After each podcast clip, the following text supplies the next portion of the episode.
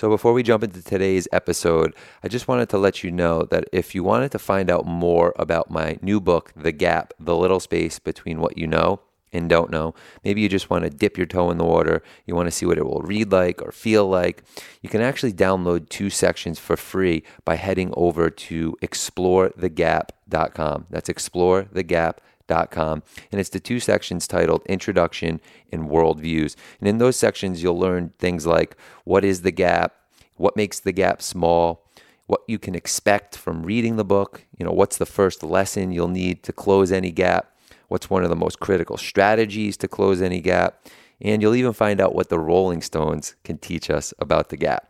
Who knew? So, with that being said, again, you could just head over to explorethegap.com. That's explorethegap.com.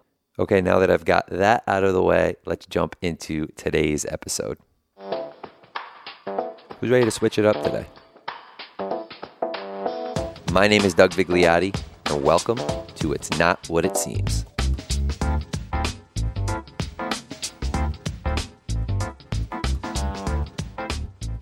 What's up, everyone? Thank you for tuning in today. This is the fifth episode of the new book club for 2019. And these new book club episodes are just conversations about the book of the month between my oldest brother, Darren, and I. I'm not going to go through the whole spiel, but if you want more information on the book club, there will be a link in the show notes. In short, we select one nonfiction book a month, take some notes, then get together and chat about the book. This is what was recorded and what you'll hear today. Right now, it's completely informal. You could tune in, not tune in, read, not read, whatever you want. The option is all yours. Each episode airs on the last Sunday of every month, which means June 30th for the next one. And the new book for June will be announced at the end of this conversation. So make sure you stick around and on my upcoming reading list at the end of the month. So today's discussion will be about the book of the month for May 2019, Just Kids by Patti Smith. Patti is a writer, performer, and visual artist. She gained recognition in the 1970s for her revolutionary merging of poetry and rock. She has released 12 albums, including Horses, which has been hailed as one of the top 100 debut albums of all time by the Rolling Stone. And in 2007, she was inducted into the Rock and Roll Hall of Fame, and Just Kids won the National Book Award in 2010. Here's a little bit more about Just Kids. It was the summer Coltrane died, the summer of love and riots, and the summer when a chance encounter in Brooklyn led two young people on a path of art, devotion, and initiation. Patti Smith would evolve as a poet and performer, and Robert Mapplethorpe would direct his highly provocative style toward photography. Bound in innocence and enthusiasm, they traversed the city from Coney Island to 42nd Street and eventually to celebrated roundtable of Max's Kansas City, where the Andy Warhol contingent held court. In 1969, the pair set up camp at the Hotel Chelsea and soon entered a community of famous and infamous, the influential artists of the day and the colorful fringe. It was a time of heightened awareness when the worlds of poetry, rock and roll, art, and sexual politics were colliding and exploding. Two kids made a pact to take care of each other. Scrappy, romantic, committed to create, and fueled by their mutual dreams and drives, they would prod and provide for one another during the hungry years. Just Kids begins as a love story and ends as an elegy. It serves as a salute to New York City during the late 60s and 70s and to its rich and poor, its hustlers and Italians. A true fable, it is a portrait of two young artists, a ascent a prelude to fame. With all that being said, Darren and I handled this book chat a little differently than previous ones, given the nature of the book. It's more of a book that offers jumping off points to talk about concepts and ideas. So we used a lot of quotes to, to do just that. I hope you like it. Okay, enjoy today's conversation about the beautifully written book, Just Kids.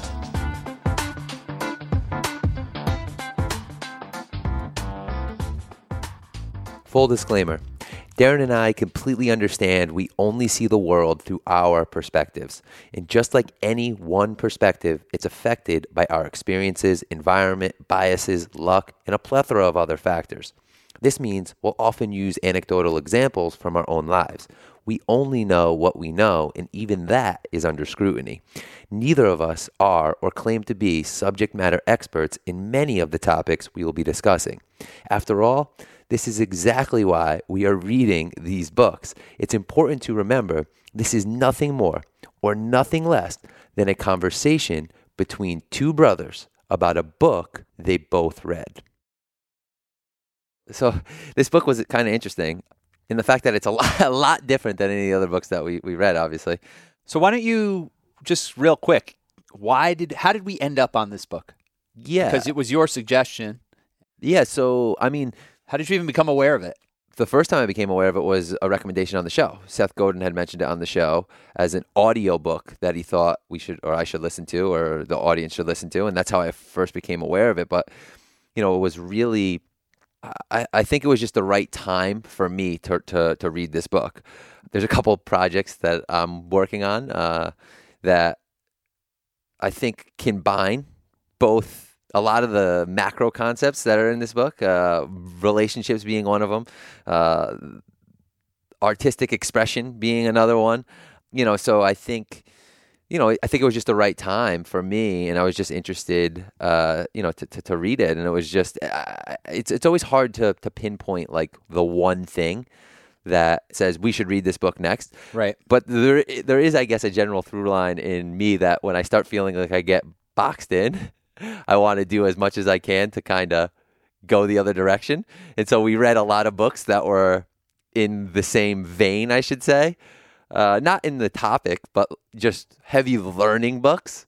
And so I was like, I think it's time for a memoir, right? Or I think it's time for something that's a little more, we'll use the word, romantic. Romantic, yeah. Because I'm sure it'll come up again Yeah. as we've had we've had our definitely conversations This about is a that. romantic a romantic book. Um, I mean, why do you think we ended up on this book from the outside looking in? I don't know. I I think that a, a while back you started kind of going down a little bit of this path, uh, maybe like a year or two ago almost, where like all of a sudden you kind of were like liking the Rolling Stones and and you were drawn to this kind of like more kind of like gritty artistic vision. I feel like where it was just like people who were passionately kind of living their art, right? And- Yeah. And, just that's what they do. You know, like this is my life. Um, Yeah. And I think that's very much been kind of like your journey as a writer, Yeah, where you've gone from, you know, someone who writes yeah, in your mind, maybe, to being a writer. And now you're really kind of starting to identify with creators and, and artists. And, um, you know, I think now we can apply that term a lot more broadly.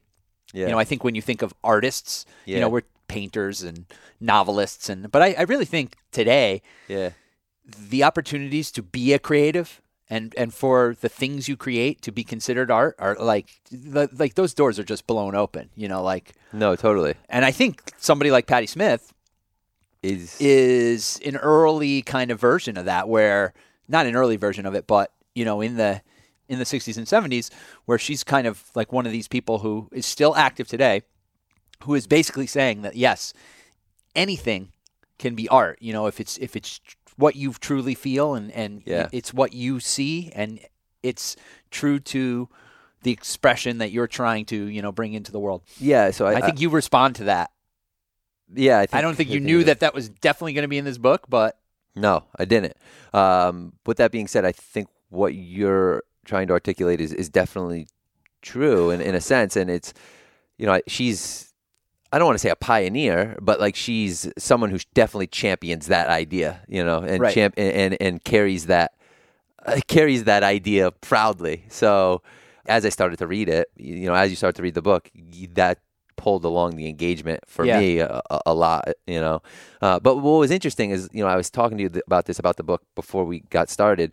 Was it took me a while to get into the actual rhythm of the book because I don't innately read or write in the manner that, and she writes beautifully for the, for the record, but I don't necessarily read many things that read like that. So for me to f- get on like her beat of how her writing flows, it took me you know a minute to to understand how the book was gonna gonna flow. But then once it did, it was like you know it kind of just yeah, it just you know took over. And, and and you know I think it's really like a it's a book about love obviously. You know just kids the idea of just kids is is they're they're two kids right? You're, they're telling the she's telling the the love story or I don't even want to say it's a love story as much as it's a reaccount of the relationship between Robert and her Robert Mapplethorpe is the you know for anyone who's listening who hasn't read the book, uh, Robert Mapplethorpe is her lover in, in Right. this in, in, in this book, and She she refers to him as the artist of her life. the artist of her life. There you go. Right.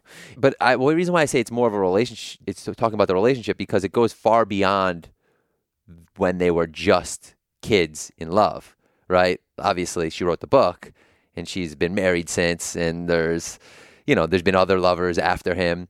Uh, so it, it talks about what happens after the relationship too. So it's, but if I'd say eighty percent of the book focuses on like a five year span from 1967 to 72 and then at the end it kind of goes to Yeah. they go their separate ways but that five years of like when they first met which was pretty ridiculous like Yeah. serendipity like yeah. you know it was just crazy he like rescues her on a date like Yeah. she's on some like random Yeah. date like with some guy and like And they just happened to be in New York at the time when like essentially every important American creative happens to be there at the same time, you know. Yeah, it, it was. well, that's the other thing. That's like the other thing that really helps the book in not just her artistic expression and the way she writes, but it's also it's guys quite the setting, right? You have you know Max's Kansas City, Andy Warhol. Bob Dylan is like you know mixing up like makes it Yeah. shows up at one of her shows Yeah. and like it- you know she goes Jim Morrison and Neil Young Yeah. and like all these Here's Janis Joplin. And maybe I'm the one who gave her the nickname Pearl. I don't know. You know, I didn't know that story, but apparently that's what's kind of implied by. yeah, yeah, so it's like there's a quite a cast of characters that that Yeah. are that are you know Yeah, there was someone sitting on the stairs. Oh, it was Jimi Hendrix. you know exactly. So it's like you know there's there's there's a lot to it. Yeah. So you know and so it's I funny how they just pop up too. Oh yeah. she doesn't like make a point to like talk about them in like. And here's the time I met Jimi. It's just here's another person, yeah, which So, is funny. You know, so the other thing too is like I think you know we were having a little. We were, it was funny before we started this conversation. We were kind of talking about how how is this conversation going to go because it's a lot different than any of the other conversations that we've had on this show with other with other books. In the sense that there's a lot we can learn, and we'll talk about a lot of the stuff. But like how we were going to structure our conversation, and so we elected to do it through via quotes, right, and kind of just use excerpts from the book to to just chat around it and talk about some of the major concepts because you know it's not the easiest thing to just talk about i guess. I, I, don't, know. I mean i guess let me ask you this question. What do you think the major message of the book was? I think the major message of the book is that love and art are kind of like the most pure ways that we as humans express our true selves. love and art And and the relationships, you know, our our loving relationships that we have and the the art that we create and share with one another. You know, I mean that really to me like seems to be the kind of driving thing. So like the the art is there. It's it's basically like the thing that her relationship with Robert like always revolves around, right? And pretty much her relationship with all the characters that Yeah. show up in the book. I mean, I call them characters, but they're people, Yeah. real people. You know, there's just this constant theme of like okay, they might have seemed a little weird or they might have been off, but we're we're we're in this and we're creating something. Yeah. And this person's writing and this person's painting and this person's making plays and yeah it's just all about like expressing and trying to find something that is true, you know, and so that yeah you know that that search for meaning, you know, that that romantic view to Yeah. bring it up again, that there's got to be something more to this. There, you know, and art is how we transcend and and through, you know, loving each other and having these relationships, you know, that's how we transcend like just the the pure physical yeah being, you know. So it's a very like spiritual in that sense. That's what I got. you yeah know. so I, I think yeah I mean i think i agree i think the other th- big part of it is it's a book about support right it's a book about having the freedom to be able to explore art Right. to explore what you want to do with art, to be able to explore your own artistic expression, right? Like, and, and, and having somebody in your life that's just supporting you through that. And I think that that is was a major message that she was trying to to convey. And, and she almost in the book makes it seem like he was the one that was like the well she calls him her blue star right? And where it's like he's the guiding light like the one that's forging the way like with this grand vision of who they their destiny, which is why he wants to go to Max's Kansas City all the time and hang out with you know and try to hang out with the Andy Warhol crew and and do because he he he envisions them being them in a sense and being in that crowd. And she's just kind of because he's they got this fiery vision it's like blazing a path for her. And she's just super appreciative of that. And that's like what she's trying to uh, articulate i think throughout the throughout the book. And you know he, she even says there's a quote in there he says you know he sought to see what others did not the projection of his imagination and saying nobody sees things as we do Patti. Like so he's saying he's like trying to inspire her constantly in the relationship. And i think that she's the way that it comes across i should say is she's super appreciative of that reflecting back on it and she tries to be really, really humble, I guess, in a sense. You know, we talked about that a little bit, and, and take that that approach. Right. It really comes across that no matter how their relationship was going. Yeah. And I say relationship in terms of how we typically think of relationships. They're like their friendship, their their uh, romantic relationship with one another. No matter how that was going, that he always supported her in terms of her art. Right? Yeah. Like he was always basically saying, you should write more, you should do this, you should make these drawings, you should sing. You should, you know, very, very supportive, very encouraging. And I think, you know, she was there for him too in that same way. And I didn't write the quote down, but what was the, they, you know, they, they made a promise to each other. Yeah, it was which a is vow. neither one of us would leave until, Yeah, it was a vow. You I, know. I know I feel bad too. I didn't write it down either, but they made a vow to each other, and they Yeah. didn't ever break it. And They- they, yeah. and she makes that clear. the until book. the, until, you know, neither one of us would leave while the other one still needed us or so, something along those lines. And we're, and really it was in relation to, I believe, the, the art. Yeah, know, more than you know, anything. more than anything else. Yeah. Um, really just interesting. I mean, when I was reading the book, like it, I definitely got swept up in the kind of beautiful tale. And I, I was talking to you about this, how when you think objectively about what she's describing, right? She's like, oh, it's 1967, and I just put all my stuff in a suitcase and I show up in New York, right?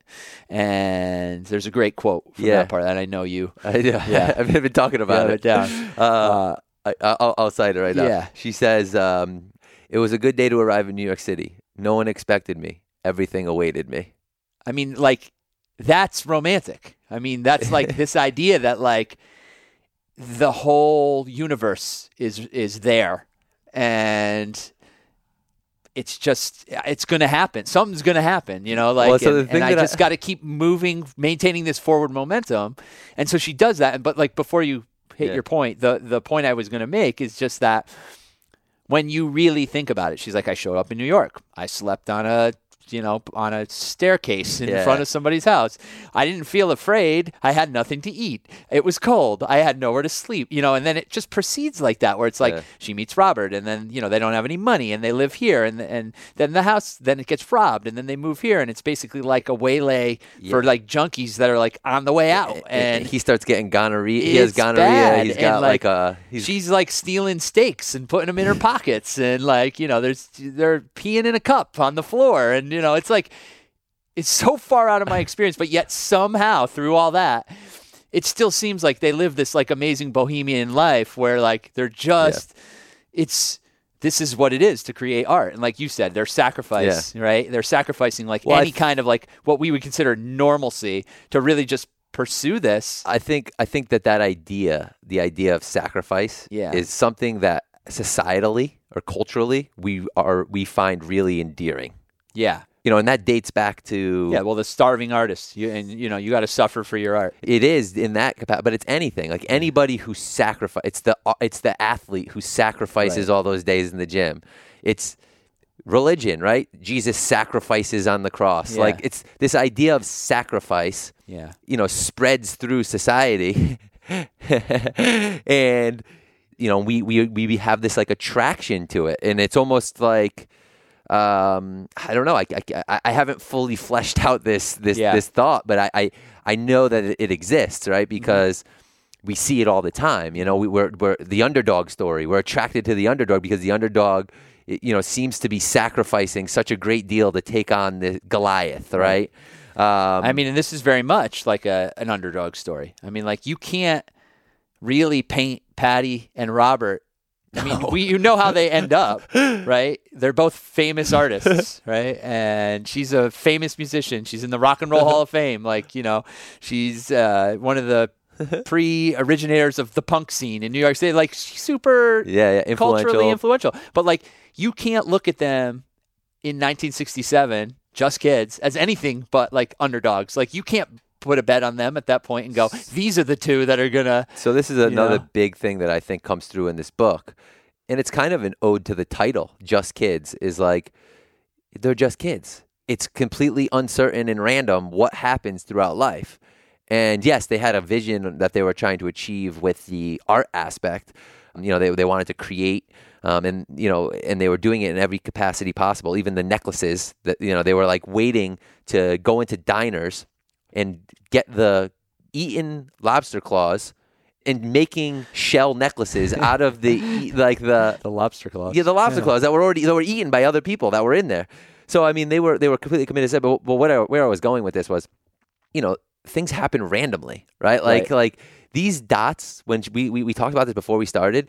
She's connecting them now because you know she's far advanced in her life. So looking back on it, you could connect these dots, and everybody's life when you look back on it in that manner, you could connect dots and you could say, well, if this didn't happen or if that happened this way, then that might have not happened.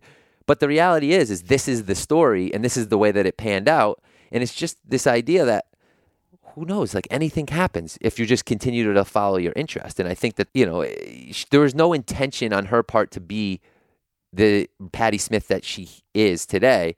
Her goal was to just create the art that she was creating. It wasn't, uh, there was no secondary benefit Right. that she was thinking of. No, she wanted to live the life of the artist, and her heroes were artists. She loved, you know, Baudelaire and Rimbaud and and all the and and uh, Picasso and you know, So the other thing too, right before we jump off that, is from that quote that I that we said before was, you know, it was a good day to arrive in New York City. No one expected me. Everything awaited me. I think that that it- like she writes it and it is romantic, but it, it exists for everybody. right, Like that quote exists for everybody. No one is ever expecting you. right, No one's ever expecting you to do anything. You know, except for be the person that you were yesterday because people want you to be the same person over and over again. But we can that's a whole nother going down a whole nother rabbit hole. But what I mean is no one ever expects you and everything always awaits you. But the way that she writes it in this, it comes across in that way because that's the tonality and we know her story. Right. But it's the it's really just a, it's a truth is you can go to New York City today. No one is expecting you. And there is whatever you want to do is there for you to do if you can manage to do it. yeah, You know, so it, there is there is a romantic component to it, but it's also there's a basic truth that's hidden into that into that statement yeah, as well. yeah, yeah, yeah. But we can get off that. We can get off that. No, you know what? I was thinking though, there's that bit where, you know, again, just to go back to the point I was making about how you you would never bet on them. It's at the end of one of the chapters. I think you you had noted it before. oh, uh, Yeah. As it turned out, it was I who got one of the best horses. So where was that? At end of which chapter? that was at the end of the Hotel Chelsea chapter where they were about to go their separate ways and Right. move into different. And she was basically insinuating all the people, other artists, were dying. Right. They committed suicide. They died. And she was saying, as it turned out, me, the girl who Yeah, sat at that table initially and felt all awkward and out of place, just there with Robert. just there with Robert. Now I I was the one who got the, the best horse out of all out of all of us. Right. You know, and it's like again, that's like a big idea that I could say this and it could sound really romantic. It could sound really like self helpy, but it's the idea that like there's two sides to every coin, and like you Yeah. you don't know how things are going to turn out, No. right? Like, and you don't know who's going to be the one. No. You know, you don't know.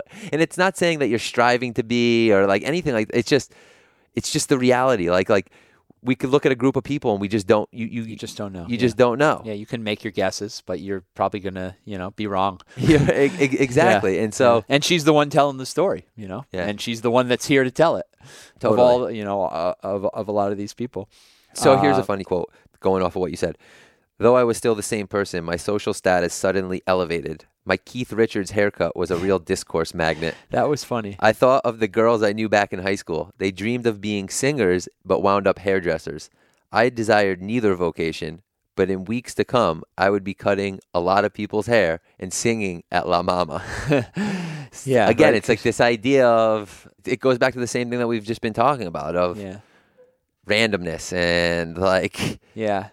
Although I will say this much, it, it, there is a lot of randomness in this story, but one of the other things is that the positioning that she happens to find herself in, it's random that she kind of gets there, but she's like literally surrounded yeah, for the, all of those years she's in New York by like she's like in a in a cauldron of creativity, right? Yeah. There's just artists of all types yeah, all around all the time and like that is what they're engaged in. So like you know i might have a conversation with somebody about you know the baseball game. She's having conversations about poetry and paintings and Yeah. music and and like she's fully immersed. Yeah, and so you know full immersion is certainly going to help in the sense that you know like it just gives you a lot more exposure and a lot more opportunity Yeah. right? And then if you're committed to it and you're going to keep showing up every day and doing that work then you know you're you're increasing your odds right Yeah. even if you can't control exactly what's going to happen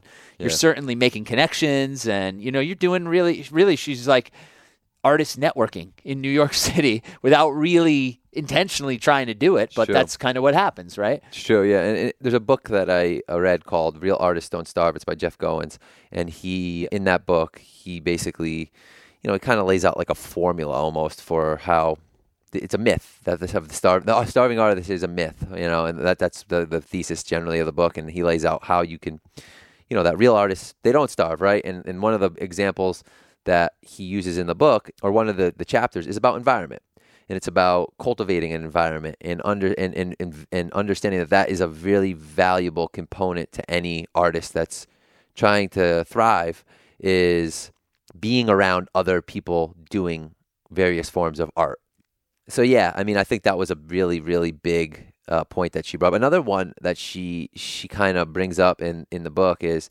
everyone took it for granted that i did drugs because of the way i looked I refused to shoot up.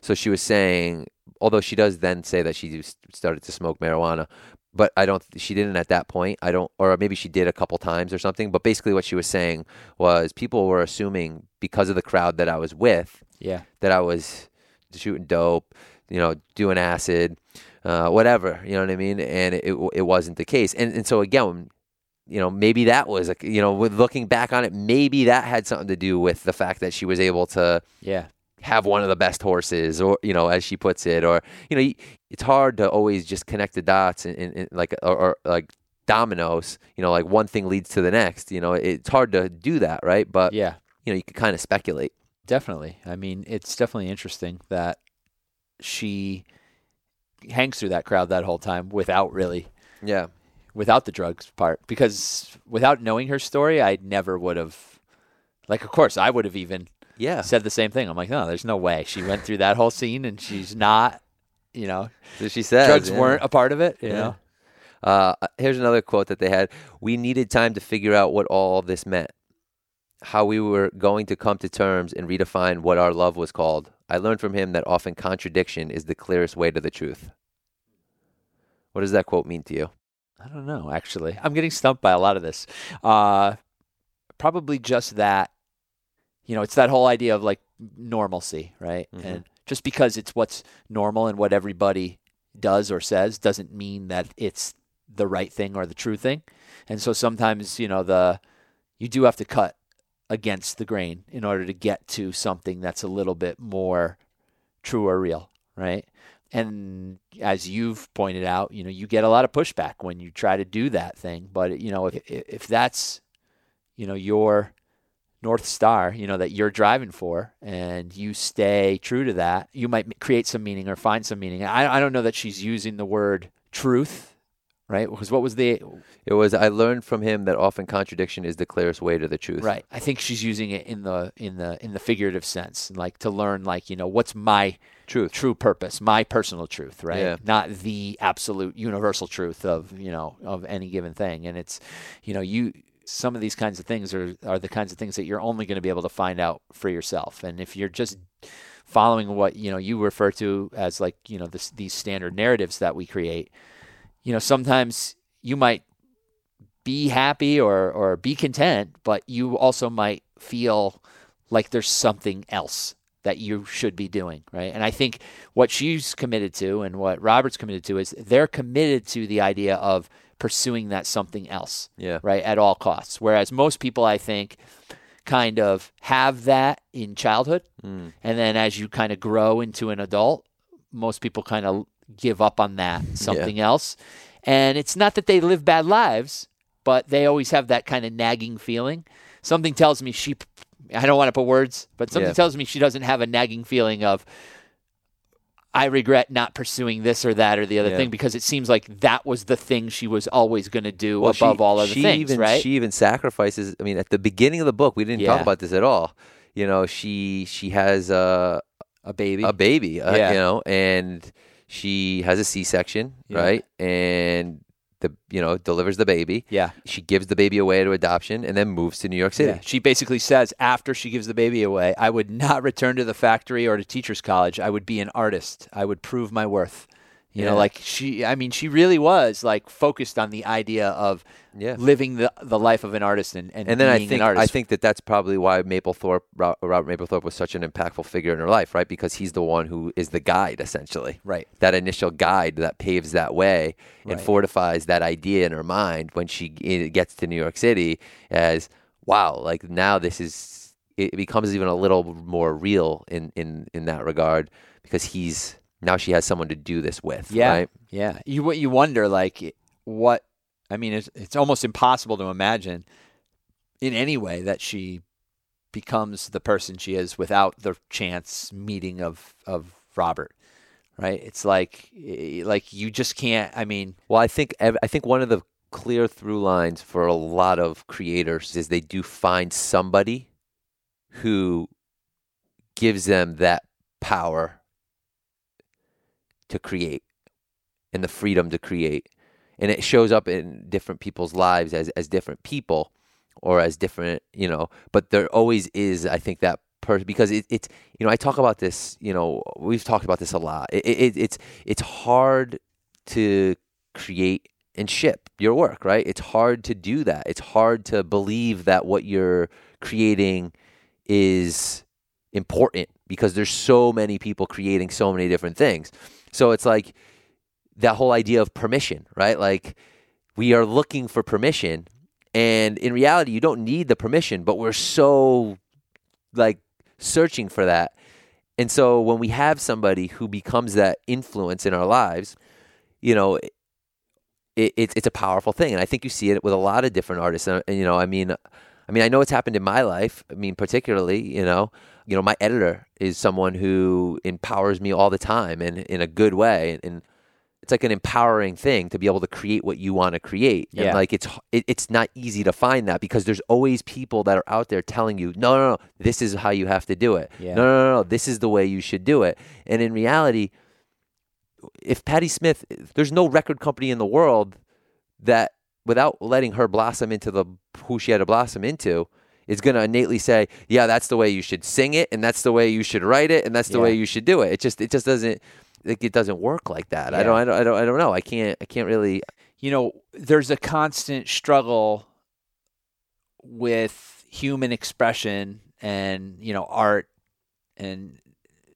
it's kind of like this constant battle between the idea of there are the forms and then there's pushing Yeah. against the forms. So like, you know, like she responded, you know, early in her life, there, she tells a story about when she went to the uh, Philadelphia Museum of Art, I believe, with her with her family, and um, you know she saw the the Picasso paintings, and they were extremely influential to her because they were so in her mind. They just they broke the rules, like the cubism and and Yeah. you know this idea, and you know the in the early 20th century, you know, like the whole modernist art movement was this whole idea of really pushing back against the classic forms and saying, you know, okay, these were the ways that it's been done, but now I'm going to bring it out of me. So instead of looking out at the world and you know drawing a painting of what you see, we're saying here this is my interpretation. The, the art is coming from within me. Yeah. And now like that's a that's an idea that I think people now kind of take for granted as like just a given. Of course, you know, artists create art and it comes from them and it's an expression of them. But that was not always like what art was. Like it had we had to get to a place where that was what art could be. And I think she very much embraces that side of art. Like Yeah. she's not trying to create art in imitation of something else. Yeah. She's trying to say it can be this or it can be this and, and him too. And and like even when you're reading the book and you know I didn't really look up a lot of the stuff, but even when they're when she will like describe some of the art pieces that they're creating. Yeah, it's, And I'm just yeah. like it's like here's uh you know he would take a piece of barbed wire and wrap it around a picture frame and spray paint it with this. And I'm just like okay Yeah. you know like uh, Yeah. and and you know but that's that's it. It's like this is this is I have this vision of what it's going to be and Yeah. I'm going to create it. And you know to find an environment of people that aren't going to push back against you and just say hey you know what? That's that's great. You know you you need to keep doing that because that is true yeah, you know and and I think I struggle with that because and I'm not even you know Yeah. I don't create very much but you know even what I do create I can feel the pressure of what it's supposed to be and I feel like I, I got to put out this perfect piece yeah, from nothing and it's it's so yeah. inhibiting and Yeah. and to let to like be able to go against that and have the people there to support you yeah. I mean I think that's what I'm kind of hearing yeah, you I mean, you know no, it, it is, and I, I mean, I think I think this is some that you know we, we've you know we've talked about you know uh, quite a bit. You know, not not in this conversation, and it's I know from my personal point of view, I, I find that to be. And again, it goes back to maybe why I was drawn to the book and your original assessment of where how it came to the book is like I I really I don't want to say I, I agree is such a rough word for this. it's like I really like uh jive with it. I don't Yeah. know. I can't I can't think of the right word choice, but it, it it makes sense to me because it's something that I'm very aware of in the sense that people always want you to do it a certain way. And it's not that it's bad or it's good. It's just this idea that there has to be this one way to do something is an idea in, in my mind that just doesn't I don't understand it. It doesn't it like it, it doesn't make it, it's like a lie. It doesn't make sense. It does there's no truth in, in that idea to me. Even though there's people that will tell you you have to write the book 200 pages. You have to have you know, you each chapter has to be there's got to be 12 chapters. They've each got to be 20 Yeah. pages long. Like it's just like this this rock solid way of like and I could go down a million rabbit holes to say why that might be the case. It could be the the business side of things. I don't know. It could be a million different things. yeah But the just the general idea of it has to be this way doesn't ever sit well with me because it just doesn't logically make sense to me. Yeah. It's like a Kobe Bryant. uh, Uh, he says, you know, I don't understand lazy people. It just doesn't make sense to me. Well, I don't understand people that think that it has to be this way. That just doesn't make sense to me. yeah You know what I mean? It just doesn't. Like, there's no way that I'm going to be able to yeah understand that idea in any capacity. it, yeah, it's so interesting because why? Why does it matter? Like why why would we get so worked up about it one way or the other? You know, it's like you're going to create some stuff and I'm going to see that stuff maybe and then I'm going to say, "You know what would make that stuff better?" If you did it this way, and it like it, it really when you when you lay it out like that, yeah, it doesn't make sense. And like I've had this debate with uh, a friend of mine, you know, um, quite a few times where it's like, you know, what is the role of criticism? What is the role of, you know, having these objective, you know, forms? Like, is there any true value to that? And and I do think it's a yin yang kind of thing, right? And where it's like, you know, like the conservative aspects of, you know, well, there are some ways that have been developed that people spent Yeah, yeah. hundreds of years, you know, perfecting and then but then you always have to have that like that push against that, right? Because that's what creates that dynamism that constantly moves things forward. This is why culture evolves. This is why art evolves. This is why technology evolves. This is why ideas evolve because you know, you have people that are willing to come up and say, "All right, that's how it's always been done. I'm going to try it like this," you know, and and I think you identify with that like very strongly. right? I do. Yeah, and and I don't think there's anything wrong with identifying like that because I think it's people that identify with that that are essentially like pushing things forward. I also think that the the role of the people that are a little more conservative is is also to constantly kind of say, Yeah. you know, hey, look, there there are some ways we've figured out that are good. I think that either extreme can potentially be, Yeah. you know, depending on the context. Now, I don't think that like you painting like a wild man in your basement with no regard for like ultimately that that that really isn't going to hurt anybody, right? So like there's degrees that we're talking about here depending on what people are doing. Ultimately, like in this sense, we're talking about we're talking about the art that people create, right? Well, it also the goes, writing. Well, the- the- it, it also goes back know. to it also goes back to what are you doing it for? Well, right, right. And so like it's like okay, are you doing it like what is your objective for creating whatever you're creating? You know, so is Patti Smith's objective to become the Rock and Roll Hall of Fame, you know, millionaire? Like no, absolutely not. Like that's not what her objective is. That's and like side effect of it's a side effect process. of the process that she's doing and like it's i think that we we lose sight of that sometimes where it's we always have to and like this is again it goes back to like a basic self-help concept of like always asking yourself why but it's true it's like why are you doing it why are you painting the painting why are you creating the song why are you writing I wrote a whole article why I do what I do. Like why are you doing what you're doing? Because ultimately if you can justify whatever you're doing to why you're doing it, then what else? Then honestly, what else matters? Yeah. You know, what, it, it, for you know what else matters because that's the reason why you're doing it. You know, now if you're trying to achieve something, yeah.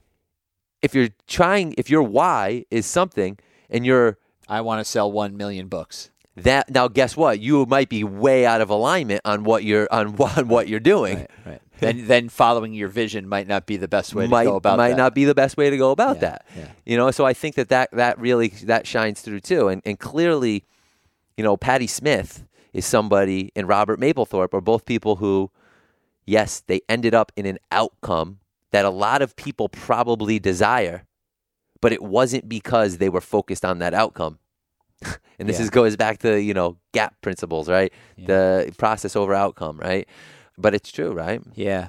You know, one of, one of the things that I think um, So we kind of we kind of went off the book and onto like yeah, this. no, like, but I mean, I think th- I think those themes are there in the book, right? There, this is why books like this are, exist. and and why they're good to read. I mean, like you know, uh, is the story of Patti Smith and Robert Mapplethorpe like that important to know? No, No, right? probably not. But does it tell me something about you know human beings and and why they live their lives and why they create the things they do and why they you know have joy and why they have sorrow and like all the things that you find in like the great novels that have ever been written. And yeah it's all there. And and I think one of the amazing things is to be able to look at a story like this and and just see all that stuff. And and it makes you think about you know why do we do any of these things right and Yeah. why does all this stuff matter and you know and i think the thing uh, you know one of the things that i've been i've been spending a lot of time as you know Yeah. in the last bunch of months thinking about like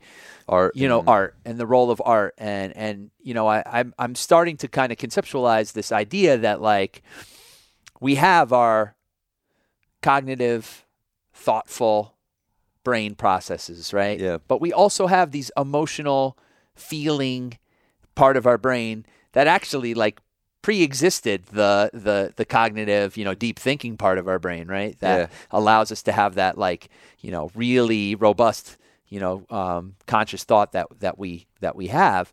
And I I really think that like art is just what we do to engage that part of ourselves, that that feeling, emotional part of ourselves. And like we might not never truly know why what is going on in our brain that that causes us to have that need, but it's the way we can create meaning and find meaning and you know, I, I'm really bought into that idea. And, and that's why I think we all respond, or a lot of people respond so emotionally to some form of art, Yeah. right? Like you, you know, you can get like deep into a song, like Yeah. deep, You know, like you you really feel it. And I have moments where like music literally brings tears to my eyes. Yeah. Like I'll be driving in the car and like the music will swell in a certain Yeah. way, and it doesn't even have to be words. And like you know, I'm, I just Yeah. my te- my eyes are all teary, and I like I don't know what is even happening to me, but it ha- it's happened. But something in there in my brain is responding to that thing that some other human being created for some reason. Yeah. And like that's like pretty deep Yeah. human Interaction. connection right there in, a, connection, in a yeah. weird way over time that like here's some person I have no idea I don't know them Yeah. they felt something and they created it Yeah. and I experienced it and it moved me emotionally Yeah. like there's something really deep about that that is not like a rational cognitive process that that I'm engaging with in those moments and I'm really trying to understand that because I very much have that rational you know scientific side of me that wants to understand what's going on but I don't know if Yeah. if I can ever know So this right? is a really interesting thing that you're bringing up because this I think this is kind of a transition in my I don't know if it's interest or learning.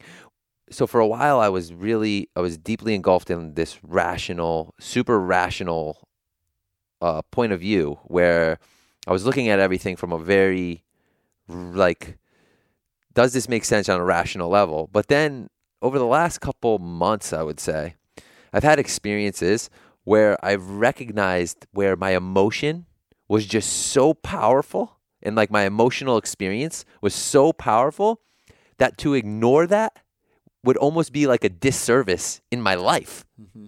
Like if I physically ignored that and only looked at the rational point of view, I would be like doing a like I, it would be a health hazard. Mm-hmm.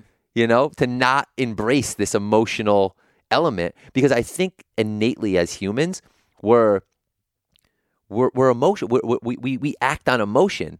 Right. We get moved by emotion. We we do things because they make us feel good. We do things. We don't do things because they make us feel bad. Right. Like we it, we're not that complicated in that regard. And sometimes when you introduce this whole rational. And I'm not saying that I'm not, I'm Yeah. not like, but I'm saying like I, I- I've kind of like been counterbalancing it now with trying to understand more and so if you see that, right, and some, even some of like the work or you know anything that I'm doing, it's because of that, right? It's because I'm really thinking about that emotional quality Yeah. more and more now. That eh, more so than and, and again, this is another thing that this book kind of brings out. It's like it, it's a it's an emotional book more than it's more than it's a rational book. well yeah I would agree with that completely yeah you know, Yeah, and and I think really what it comes down to is is is you know you need both. you do. You know, and I think sometimes the word irrational gets thrown around, connected to emotion and like intuitive response and feeling, as if it's like a negative. And I think when it's an it's a negative if we don't acknowledge that it's a thing. Yeah. Right. I think it's I think it's almost like rational to embrace your irrationality, right? Like Yeah. it makes sense to understand that Yeah. part of yourself and not deny the feeling, feeling. emotion based part of you and always say, you know, you know, let's let's turn this into uh, um, you know, the the actual, you know, rational explanation of it. I, I, I suddenly pops into my mind one of the things that I always used to say to you when we used to watch the Giants games. And you know, you were you were always a very analytical Yeah, fan. and I would say to you, like, I am analytical like 24 hours a day, Yeah. seven days a week. And for three hours, I want to yell at the television and be emotional because, like, I know there's like reasons why they're doing the things, but the primary reason why I watch the football game is not to to dissect it like Yeah. analytically. I can do that tomorrow or the day after, but in these three hours, I just want to say, "Oh, that was stupid," and Yeah. and I want to feel the emotion, the elation Yeah. of the win Yeah. and the pain of the loss, and like.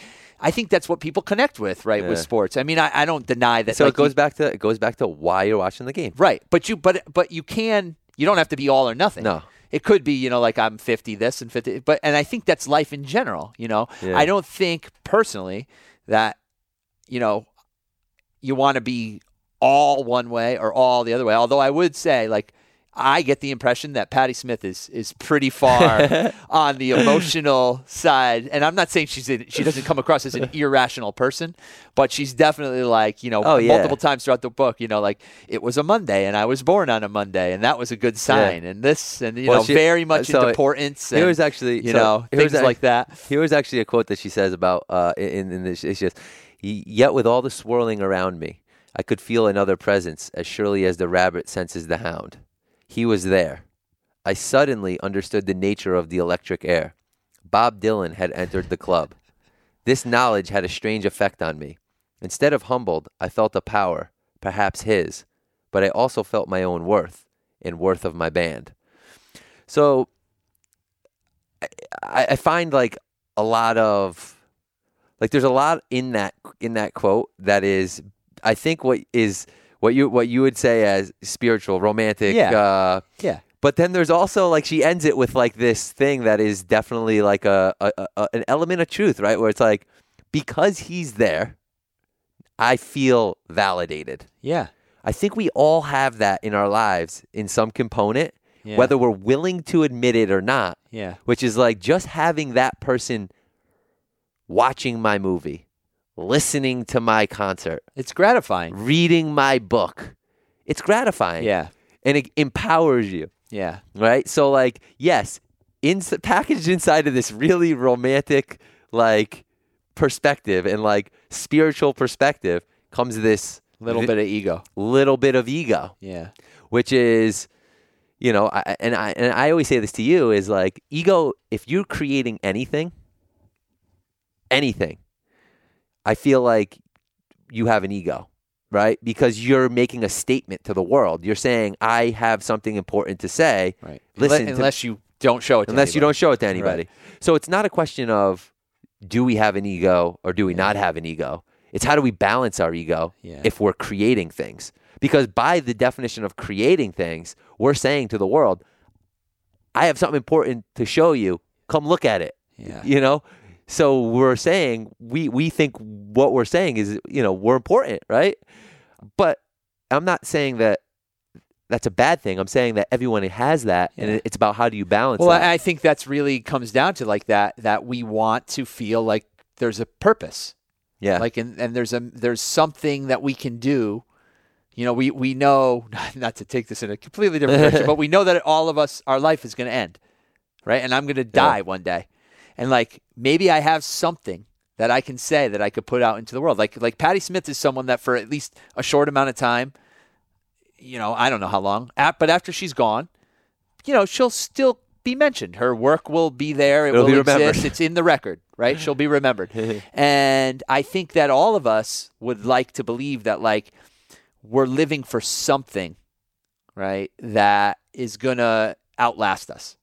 And so if I can create this thing and put it out in the world and, and Yeah. you can respond to it in some way and you let you can let me know, you know, like you you've you've listened to uh interviews with lots of artists, I'm sure, at Yeah, this yeah. point. And, you know, one of the things that you hear a lot um, is, you know, I, I'm thinking particularly of musicians, but, you know, um, musicians who interact with their fans, and their fans literally will say things like, Your song saved my life. yeah Like, can you imagine, like, doing anything just because you had an idea and they're like, well, I wrote this song because I, I was going through this or whatever, and I put it out into the world, and somebody hears it and then literally sees you at some point later is like, I was like really going to a dark place. And, and your music or your Yeah. book or your whatever, I mean, like, that's amazing that's amazing, right? And I think it, in some small degree, we all feel like we have something yeah in us that's wise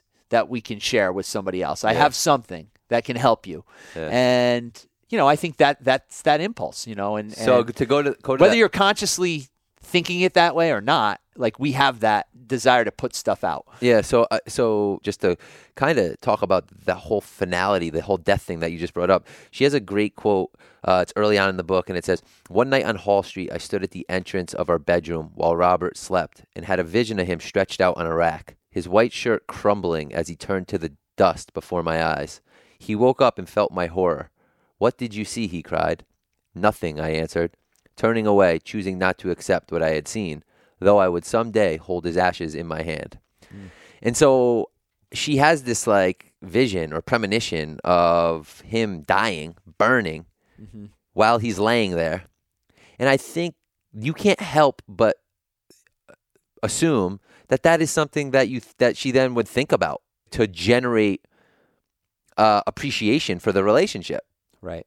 right? It's that whole idea of finality of like uh, this is like she just envisioned him burning to ashes. Yeah. You can't help but think at that point that death is real. Like that would happen at some point. So like Yeah. this might not last forever, right? And like there's great power in that. And so, you know, I've talked we've talked about this. I've you know, I've written about it and you know, there's artists that, you know, great songs that are written um, with this vein and um, you know, I you know, the stoic philosophy and all that stuff. I mean, about, you know, using death as a as leverage in your life essentially. Um, but I just think we don't think about it enough. I don't think we th- consider our mortality enough. I don't think we think about death enough. It, that in itself has a lot of meaning and a lot of purpose behind it. And you know, I, I think that she, she articulates that, uh, you know, through that. And Yeah, no, I mean, I, and I think really one of the great things about a book like this is, you know, in a weird way, just like kind of uh, when we read back in January, 21 Lessons for the 21st Yeah. Century, and it could just send you off in any direction thinking on the, the this one is an emotional it does the same thing emotionally Yeah. if you're open to that Yeah. you know it's like there's really nothing that we experience right that you can't tie into yeah, some of the things that you read about in the in a book like this one right? No, um you know fundamentally you know life and death and creation and relationships well, and i mean these I are mean, these are the things that all humans let's talk have about have experienced, right? And and that's what how that feels, what it feels like to have life and to live a, a conscious life. I mean, that's what these things. Yeah. That's what this is about. I about. mean, we don't even talk about like all the things that Robert is going through. I mean, we're talking No, primarily right. about talking Pa- Pa- Patti, Patti right. Smith, but I mean, Robert is let's, let's you know his he's I don't want to say he's confused sexually, but he's got all these different Right. like right. you know he he's with her, Yeah. and then he has uh you know relationships with other men, Right. and then you know he gets AIDS. right. You know that's how he dies. I mean he's he it's not like you know so there's all these like big like Well, and he's basically spending a decent amount of time like hustling, like he's a prostitute. yeah you know, like To and make- make to- some money, make but but also because I think there's something, you know, one of the one of the quotes very early on in the book, um, she says, "We used to laugh at our small selves, saying that I was a bad girl trying to be good, and that he was a good boy trying to be bad." Through years, these roles would reverse, then reverse again, until we came to accept our dual natures. We contained opposing principles, light and dark, right? And so I think very much, especially with Robert, all the kind of turmoil he, he goes through, you know, as he kind of explores and, and never is quite sure, like, am I a good person? Am I a bad person? Um, is there something wrong with me? Yeah. Um, and, you know, I think through it all, like he, he identifies with the idea that he is an artist. Like Yeah. that's what keeps him true. But, you know, the other thing that's well really that's hard. that's his escape. Yeah. the art is the escape. Yeah. But the other thing that's that's hard is that, you know, like in terms of like his sexuality, for example, which is, you know, she she she talks about it without like talking about it Yeah. like like She doesn't- yeah. very explicitly. Yeah. But um, you know, he's like a lot of, you know, men in that that time, you know, he's he's struggling with the can I be an out and open homosexual it, it- like it, it, it's it's hard to almost look at that. Well, he doesn't tell co- us. He the he has the whole. There's the whole parent component where he's not telling the family. Well, right, And like he, he they even talk about she. They talk. They have a whole piece on that in the book where right. the the, the discourse is like you know him not telling like doesn't Right. want to. and they're supposed to be married. and they're supposed to be married, and yeah. then they got to fake being married or what Yeah. you know what what whatnot. yeah, but it's just it's just interesting to look at it because through the context of 2019, it's it's it's Yeah, it's hard to kind of like put yourself in a time where like even in like that life, Yeah. like the uh, like what Yeah. you would probably consider like the most liberal yeah, setting. setting, he's still not like you know it's so unsure because it's just not something that has you know yet you know made its way into the into the culture in a way where where people could feel comfortable and like it's and it really I think kind of rips him up quite a bit. Like Yeah. that that's what it, what it seems anyway. That, that that's a, lo- a lot of his struggle Yeah. is is, is I mean, well, that. and the art that he know? creates is com- Right. is a lot of it's like bondage and like Right. all kinds of yeah, you know very And- yeah. you know provocative racy right. I, well, I think he's most he's most famous for his his photographs, like his nudes, like Yeah. his photographs. You know, and uh, I I don't know that much. You know, I I Yeah, it's actually funny. My only exposure to Robert Mapplethorpe before. Reading this book really and looking, you know, really looking into it is from an episode of The Simpsons where, like, you know, Bart is doing something he's not supposed to be doing, and they're like, "What are you doing?" And he's like, "I'm just reading," and he picks up a book, and like, on the front cover it says like Robert Mapplethorpe, and there's just like a a picture of a man from like his oh, yeah. stomach down to like his legs, and you can just see his butt, you know. And Bart is just like he picks up the book and he opens it, and you see his eyes from the other side, and I'm just like, so that was like literally Yeah. that was my impression before I, I read the book, and you know, it's like, oh well, now I understand. So- you know, so- another joke I get. that I well, I mean, so here, here's a. How, I mean, I guess I could have started with this, but I'll end with it. Is you know, I really didn't know much about either of the two people before I read the book, and I, I it was kind of intentional. You know, I mean, uh, you know, it's not that I didn't know who they were. It's just I wasn't. I didn't dive into them really at all. Mm-hmm. And so when I made the commitment to read the book, I didn't wanna even watch a video about them any because I just wanted the book to be the only thing that I, you know, to, to, to frame my impression and then work my way out from there. And so I don't know how that will change my opinion because I'm gonna now engage with more of their stuff to Mhm. kind of just you know get the fill it in from the, the back way, I guess. Mhm. And you kind of did have know a little, little bit, bit, you know. Um, but you know, I think at the end we'll, we'll just end it with this. It was an interesting thing is she this book was why the book was written. You know, so the literally the last words that she said to him when he was dying of AIDS, right? He goes to her, "Will you write our story?" And he, she says, "Do you want me to?" He said, "You have to." He said, "No one but you can write it. I will do it, I promised, though I knew it would be a vow difficult to keep. I love you, Patti. I love you, Robert." And that was the last words that they ever spoke mm. to each other, according to to Patti Smith, right? And so, you know, it was like this vow she had to tell this story, which is a story of two kids, right? In everything that we've are you know talked about in this conversation, Mm. support and art and the intersection of art and relationships and how all that intertwines. And the interesting thing is their story never makes it out of New York City, right? Like it's like yeah, they travel, they go to different places. Like she goes to Paris, and but what I mean is this is this this, this story took place over a you know the, the the just kids part took place over a a small it's a short.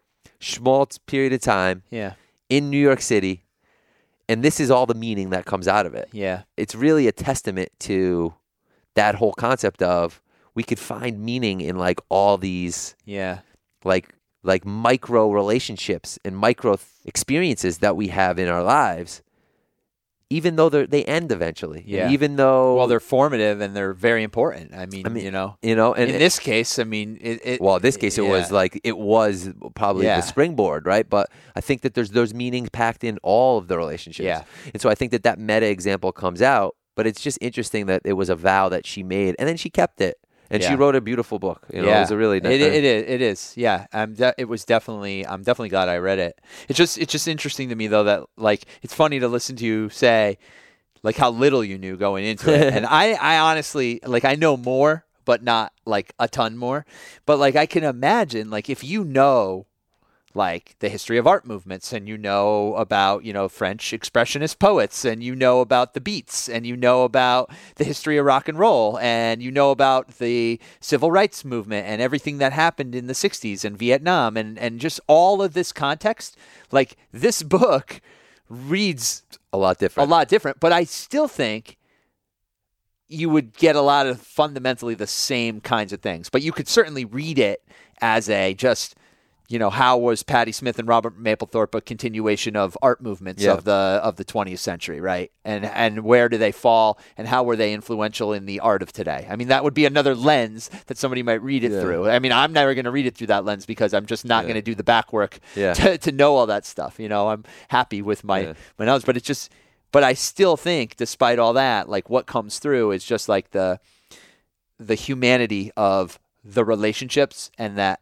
just drive to to create and yeah. and and make that meaning um, and do it you know, collectively. You yeah. Know, and, and, and that, you know, I, I think that is inspiring. It is romantic, but it is inspiring. And yeah. there's nothing wrong with a little romance in your life. Yeah. I can, uh, I like a little romance. Trying to embrace my inner romantic. I know it's hard know? for you. It is hard for but me. I'm pulling it out of you. Yeah, I, it's always been there. You know, it's but it's like only 25 percent of me, not not 50. Uh, you know, I'm trying to up that percentage just a little bit. So I, I, okay, so we'll end on that note because I think it's a good one to end on. Darren's romantic. Uh, we'll pull in the romance romance out of Darren. So we do have another book, right? For for June. Uh, we'll kind of make this a, a quick transition. June, summer. It's unbelievable, right? Yeah. We, we it feels Halfway. like ju- feels like just yesterday. Um, we're gonna leave the art. We're gonna come back to it though. I made a promise to, to, to come back to it because I, I, really enjoy reading those type of books. This was all the romance I could take, though. This is all the romance Darren could take for a while. So we're gonna go back to uh, science actually, and we're gonna read "Stumbling on Happiness" by Daniel Gilbert. So this is uh was a, it's a book that came out I think 10, 12 years ago. Really well regarded Daniel Gilbert is a psychologist from Harvard, and it's really uh, a book on what makes you happy and how do we define happiness and in our lives. And uh, you know, uh, it's going to be a uh, pretty pretty fun read. And you know, I've, I've read a little bit about it before, and some people who I greatly respect have recommended the book. So I'm uh, I'm excited to read it and uh, go pick it up. June book, "Stumbling on Happiness" by Daniel Gilbert. Darren. Sounds good. I just I just bought it. excellent. Look at that. Malcolm Gladwell's on the cover of it. He says, "If you have even the slightest curiosity about the human condition, you ought to read it. Trust me." there you go. There you go. All right. This has been great. Yeah. Darren, thanks. Yeah, thank you. Wait, before you go, I used to ask people to rate and review the podcast because it helps people find the show and it helps the show in general. But what I realized was this was kind of self serving. And sure, I put a lot of work in the podcast and I care a lot about it. But honestly, I don't really care if you rate it or review it. Although I'd be honored if you did. What I truly care about is if you actually do like it. So you're inspired by it, or you tune back in and you're excited to listen to the episodes, that you share it with somebody else. Tell a friend, family member, or a colleague. This happens to be a much straighter line to helping the show and helping other people find the show. But that's all I've got. I promise my rant is over now. Thank you so much for listening and your ongoing support.